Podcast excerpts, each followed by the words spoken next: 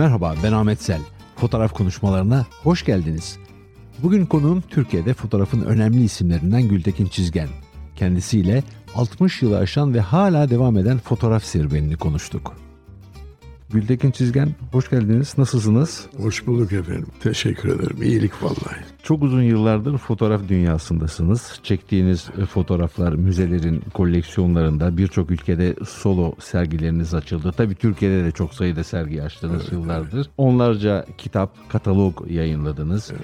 Yeni Fotoğraf Dergisi'nin kurucususunuz. Mimar Sinan Üniversitesi Fotoğraf Enstitüsü'nün kurucu onur üyesisiniz. Evet, evet. Profesyonel Tanıtım Fotoğrafçıları Derneği'nin kurucu başkanı oldunuz. Halen İstanbul'da Beşiktaş'ta stüdyonuzda çalışmaya devam ediyorsunuz. Türkiye fotoğrafında etkili bir isim oldunuz. Öyle bir rivayet var. Davacı değil. Bu etki devam ediyor mu? Vallahi ben her gün hala çalışıyorum. Her gün yeni bir fotoğrafı Instagram sayfama bekliyorum. Bini geçti bir portfolyo olarak. E zaten bir milyon fotoğraf olunca bin tane önemli değil yani. Zaten arşivlere biraz sonra döneceğiz hayatınızı bu işe adamaya, fotoğrafçı olmaya nasıl karar verdiniz? Bana bunu biraz anlatır mısınız? Şimdi bizim aile zaten e, sanat kaderiyle dededen babadan devam eden bütün kardeşlerim, onların çocukları halen sanatla uğraşıyorlar. Sanatın işik alanlarında. Babam Sanayi Nefise Mektebi alisindeydi. Ben sonra akademide sürttüm.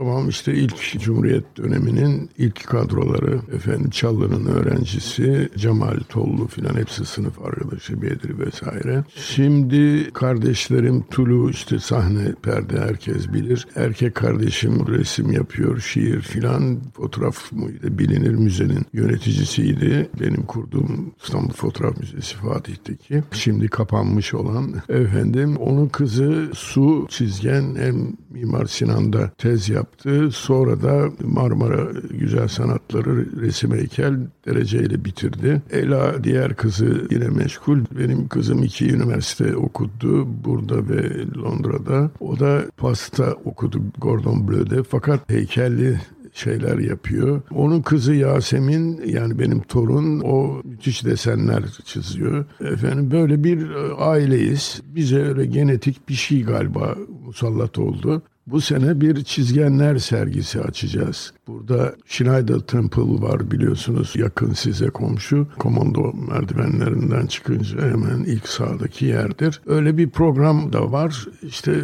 hani artık kendimizi çok saklamıyoruz. Hani yapıp etmelerimizle ortada olalım diye bir rivayet çıktı. Biz de peki dedik. Gültekin Bey fotoğraf sizin hayatınıza nasıl girdi? Bir kişi veya bir kurum veya bir olay bunda etkili oldu mu? İki tane ciddi olay oldu. Bir tanesi ben St. George'da kuttum.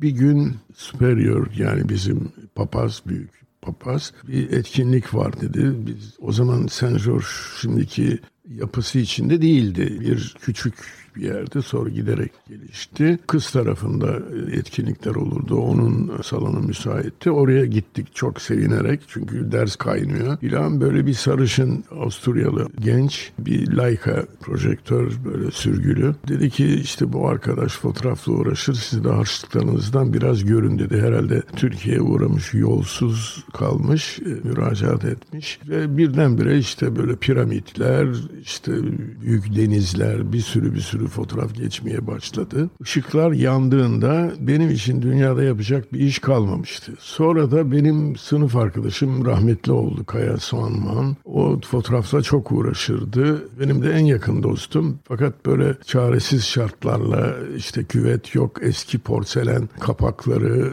bilmem ne agrandisör bir el yapımı konserve kutusuna alçıyla ampul filan tahtadan sehpa filan. O benle ilgilenmeye başladı. Bir yarışma oldu okulda e, fotoğraf yarışması. Ben orada ikinci oldum. Yani okulun yarışması bir şey değil. Tabii bütün bunlar bana bir göz kırpınca bu işe girmek lazım dedim. Benim de belki de karakterim böyle bir işe musallat oldum mu sonuna kadar gaza basıyorum. İşte basa basa bugüne geldik. İşte epey bir şeyler yapıldı galiba.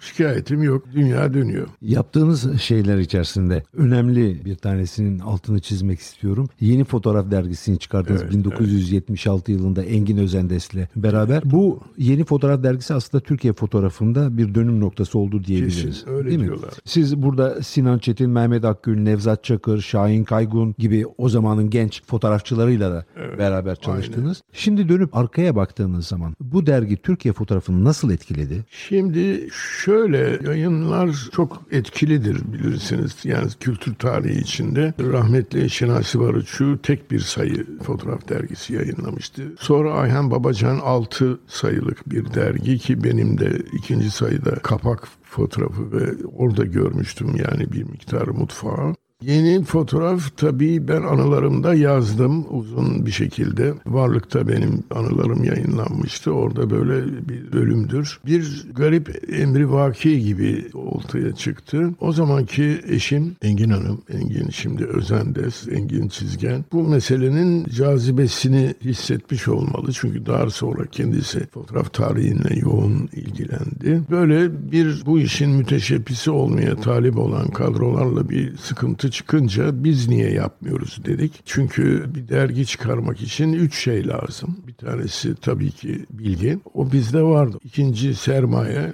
Üç, enerji ve bu konuyla ilgili irtibatları yani e, üretimi bilmek. Biz onlarda bir fikir sahibiydik. Bir deli cesaretiyle giriştik. İşte uzun yıllar sürdü fakat çok çok şeydi yani çileli bir durumdu. Şöyle anlatayım. Dergiyi bir süre sonra her şeyinle biz yapar hale geldik. Yalnız içerik değil biçim olarak da bütün film, montaj vesaire bir ozalit kopyayla matbaaya veriyorduk. Çıkınca da dağıtımını bizzat ben arabayla işte mesela Karaköy iskelesine gidip İsmail Usta kaç tane sattın elimde kucağımda dergiler, irsaliyeler filan böyle bir macera ile gitti. Tabii yaşımız uygundu, enerjimiz de vardı, aşkımız vardı. Onun için böyle yürüdü. Tabii yeni fotoğraf çok etkili oldu, çok yayıldı. O dönemin bütün meraklı veyahut da işte bu işte meslek veya amatör olarak yürüyen kadroların vazgeçilmezi hale geldi. Hatta sonradan yani yıllar yıllar sonra çok ehbab olduğumuz kadrolar yani yeni fotoğraf çıkmasaydı biz ne yapardık bugün hangi olayın içinde olurduk, hangi meslekte olurduk diye bilmeyen böyle Kadir Şinas bir çevre çıktı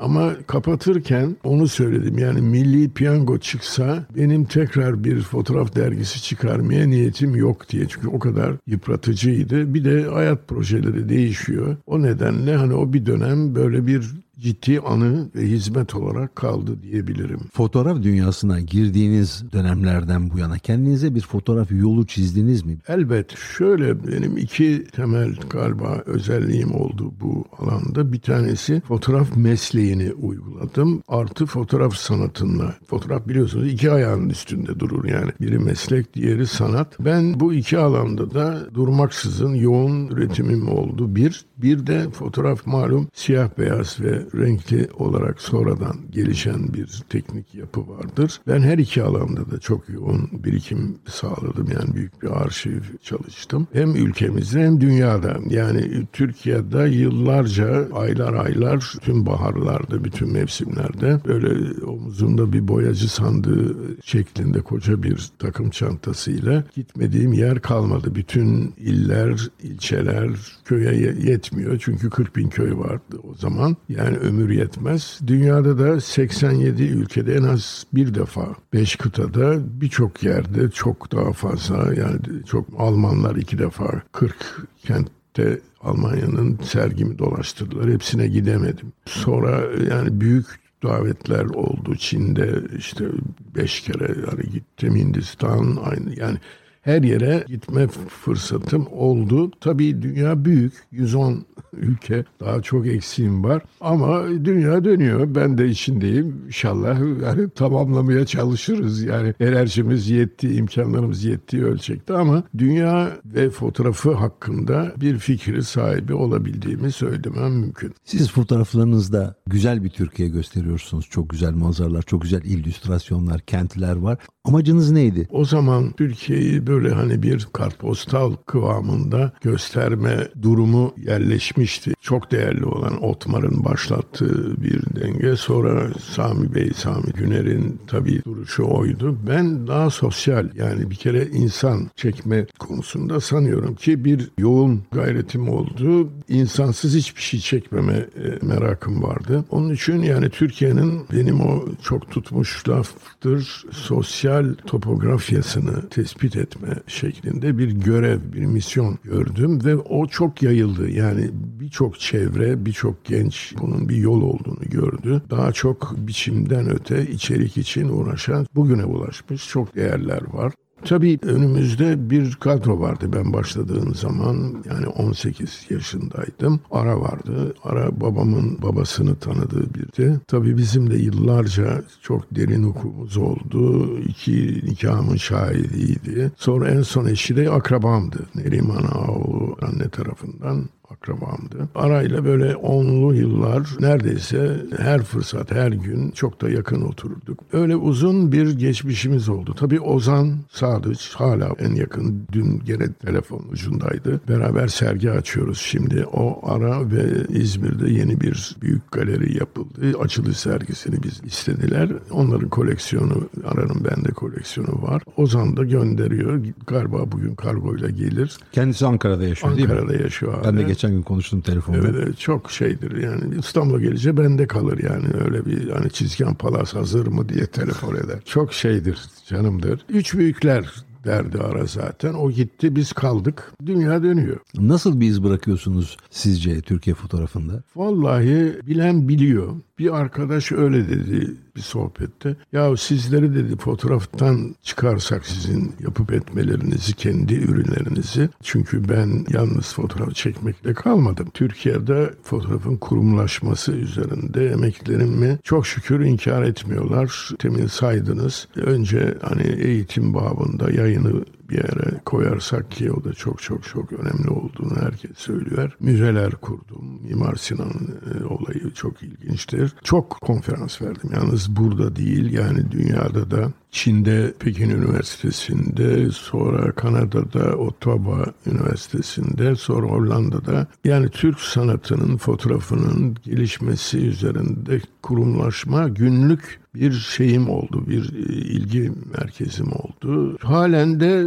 Azerfenliğimin dışında yine fotoğrafla ilgimi söylemiştim fakat yeni kurumlaşmalar peşindeyim. Benim için Eskişehir'de Odun Pazarı'nda bir müze çalışması var. Projesi yapıldı. Yeri tahsis edildi. Hatta koleksiyonlarım gitti. Çünkü Azerfen Gültekin Çizgen Sanat Koleksiyonları Müzesi diye ilan edildi çok davetler yapıldı, birçok şeyler. Ama bu son yılların siyasi ortamı, belediyelerin sıkıntıları, korona şimdilik böyle hani yerinde say gibi gidiyor ama umut devam ediyor. Çünkü büyük bir hazırlık yapıldı, her şey tamamlandı. Onun dışında İstanbul'da bir takım teklifler ve dengeler oluşmakta. İzmir'den bir haber geldi. Böyle bir yani kurumlaşma olayında bir adres olarak aranıyorum. Gene davacı değil. Çok güzel. Sizin az önce de konuşmaya başlamadan önce sohbetimizde zikretmiştiniz. Çok önemli bir arşiviniz var, fotoğraf arşiviniz var. Bir milyon fotoğraftan söz Evet. ediyordunuz. Yarısından fazlası renkli. Bunları nasıl muhafaza ediyorsunuz? Şöyle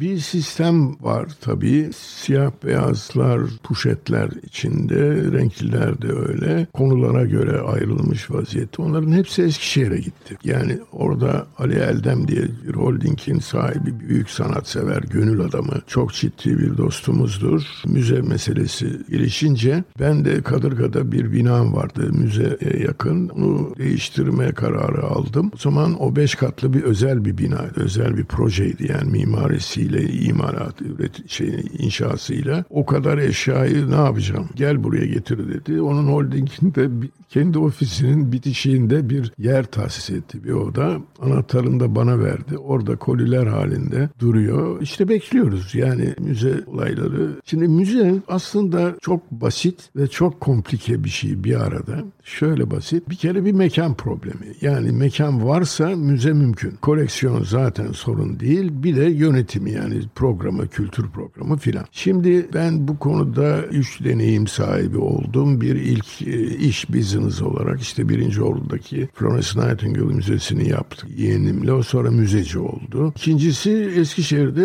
efendim Cam Müzesi Sayın e, Büyükşehir Başkanı değerimizle beraber Büyük Erşen çok bir pratik özel bir adamdır. Onun beni yüreklendirmesiyle işte bu korona evveli bin ziyaretçisi olan ortalama Cam Sanatları Müzesi'ni açtık Odun Pazarı'nda. O tabii önemli bir deneyimdi. Sonra da ben Fatih'te İstanbul Fatih Belediyesi Mustafa Bey'in zamanında 2010'da böyle bir adım atıldı. İlginçti. Yürüttük ve 10 yılda 9 yılda 50 büyük sergi, dış yayınlar birçok şey yaptık. Fakat Mustafa Bey'den sonra gelen kadrolar oraya otopark yapmak istedi. Son gelen TOKİ'den gelen şimdiki belediye başkanı da orayı biçki dikiş yurdu yapmak istedi. Müze zaten kapıda yazardı. Biz orayı kurmak için Fotoğraf Dostları Derneği oluşturduk. Yani Fatih Belediyesi ile protokollü yaptık. Ben ayrılmıştım çünkü ben orada bir teklif geldi. Beşiktaş Belediye Başkanı Murat Bey tarafından. İstanbul'da ilk fotoğraf festivalini yapmak durumunda kaldım. Tabii o bir başka siyasi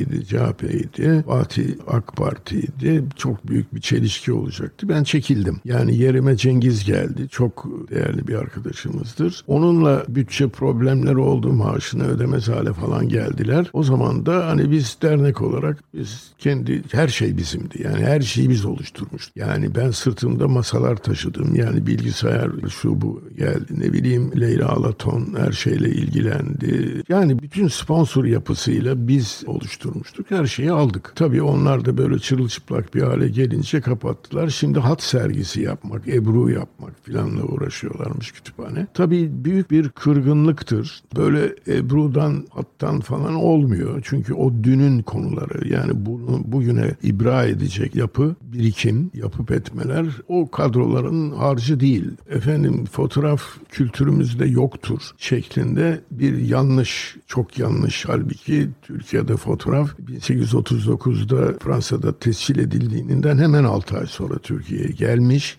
gezgin fotoğrafçılarla çok büyük arşivler oluşmuş. Abdülhamit'in Yıldız albümleri yeter ben onun üzerine bir roman yazdım. Yazıktır ama bugün bizim yaptığımız hizmetlerin kalıcılığı yayınlarla devam etti. Çok koleksiyon kitapları yapıldı. Onun için dünya dönüyor, değişim devam ediyor. İyi günlere e, gebeyiz. Değişim devam ediyor derken tabii analogdan dijitale çok önemli bir devrim oldu değişimden de öte. Siz bu teknik geçişi nasıl yaşadınız fotoğrafçı pratiğinizde? Şöyle ben ilk kameralardan, dijital kameralardan birine sahip oldum. Kodak'ın şey yaptı. Halen Samsung'un hediye ettiği makinalarla ve benim bir dolap tabii teknik imkanlarım oldu var. Devam ediyor. Şöyle dijital kaçınılmaz bir şeydi. Zaten tarihi var yalnız fotoğrafta değil. Yapı Kredi'de yayınladı yani dijital e, kültür üzerine son derece önemli bir geçmişi hikaye eden. Halen de devam ediyor. Her şey dijitalleşmek zorunda. Ben manipülatif tarafına endişeyle bakmıştım. Yani anlatımda belli bir gerçekçiliği fotoğrafın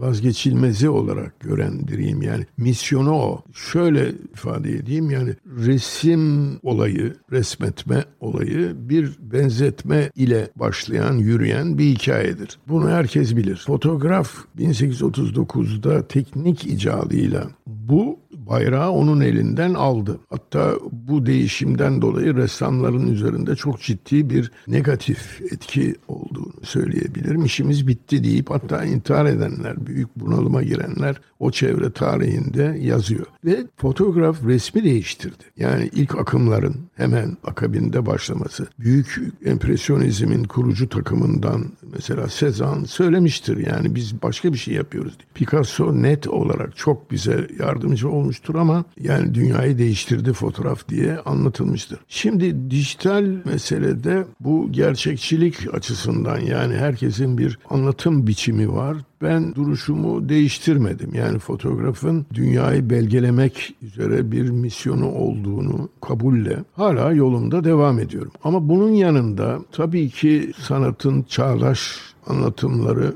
güncelliği devam ediyor. Birçok kadro buna önem verdi. Bu konuda bir kararname veya şey yok. Herkes istediğini yapmaya devam edecek. Tarih ve sanat tarihi tabii bunu değerlendirecek. Sanat tarihinde benim amentü olarak kabul ettiğim Sir Henry Gombrich'in Sanatın Öyküsü diye bizde de çok sayıda remzi bastı. Giriş yazısında der ki sanat yoktur sanatçı vardır. Sanatı sanatçılar yapar ve sanat onlardan öğrenilir der. Sanırım bu bütün sanat olayını en berrak şekilde tamlayan, anlatan, tarifleyen cümledir. Sanatçılar nasıl bir tarih yazıyorlarsa yarın onun değerlendirmesi üzerinden bir hikaye çıkacak. Biz sadece bu yolun topal karıncalarıyız. Yani yapıp etmelerimiz ben 80 yaşındayım ve 63 yıl aralıksız, kesintisiz, tam zamanlı profesyonel olarak bu macerayı sürdürdüm. Bunun için yani ben kendi yapıp etmelerimden hiçbir gün şüphe etmedim. Yani çok ciddi şekilde bir kültür oluşturmak için uğraştım. Kütüphanem 10 bin adetlik bir kitaplığım halen var. Zaten içinde 102 tane kendi yazdığım telif var. Onun için fotoğraf kuramı ve pratiği etrafında yeterli bir eser bıraktığımı düşünüyorum. E bunların telif sahibi olarak da farklı düşünemem. Yani benim kalemimden çıkma. Size son bir soru soracağım. Sizin hayatınızdan fotoğrafı çekip alsalardı geriye ne kalırdı? Valla kolay değil bunu cevaplamak. Ee, şöyle zaten Azerfenlik nedenim de bu. Aslında benim fotoğraf konusunda garip düşüncelerim var. Yani fotoğraf çok önemli bir şey. Ama bir yerde minimal bir sanat. Yani şöyle boyutları belli. Yani Aran'ın harika hikayelerinden bir tanesi mesela ona getirip gösterirlerdi işte ne diyorsunuz da filan diye. Mesela beğenmediği zaman evladım sen bir opera yazsana filan derdi. Çünkü hakikaten fotoğrafın yapıp etmesi birçok yani bu bunu kıyaslamak yanlış tabii temelde çünkü hani ayrı cinslerin muhakemesi olmaz. Yani fotoğraf başka bir şey, müzik başka bir şey, efendim edebiyat başka bir şey filan. Ama bunun tarihine baktığımız zaman fotoğrafın en şanlı sayfaları bu belge olayında yürümüş. Yani bütün büyük ustalar, büyük klasikler o alanda yapılmış. Ama sanat tabii çok evirgen bir şey. Yani bir her an gelişiyor, değişiyor. Ama bunlar kişiler üzerinden olduğu için yani sanatçılar üzerinden bu hevesle kalasla olmuyor. Kültür gerektiriyor. Şimdi buna sahip olmadan şimdi zaten dijital sistem o kadar kolaylaştırdı ki bütün teknik diye bir problem kalmadı. Neredeyse kalmadı ve herkes işte basıyor çıkıyor filan. Bunun yeterli olduğunu düşünen çok büyük bir kitle büyük bir görüntü kirliliği çıkardı ortalığa. Bunların büyük elekten geçmesi sonucunda geriye ne kalacak ben de merak ediyorum. Şimdi fotoğrafı benim hayatımdan çıkarınca Allah'tan geriye kalan ben Azerfen olarak resimle de çok ilgilendim. Camla işte müzeler,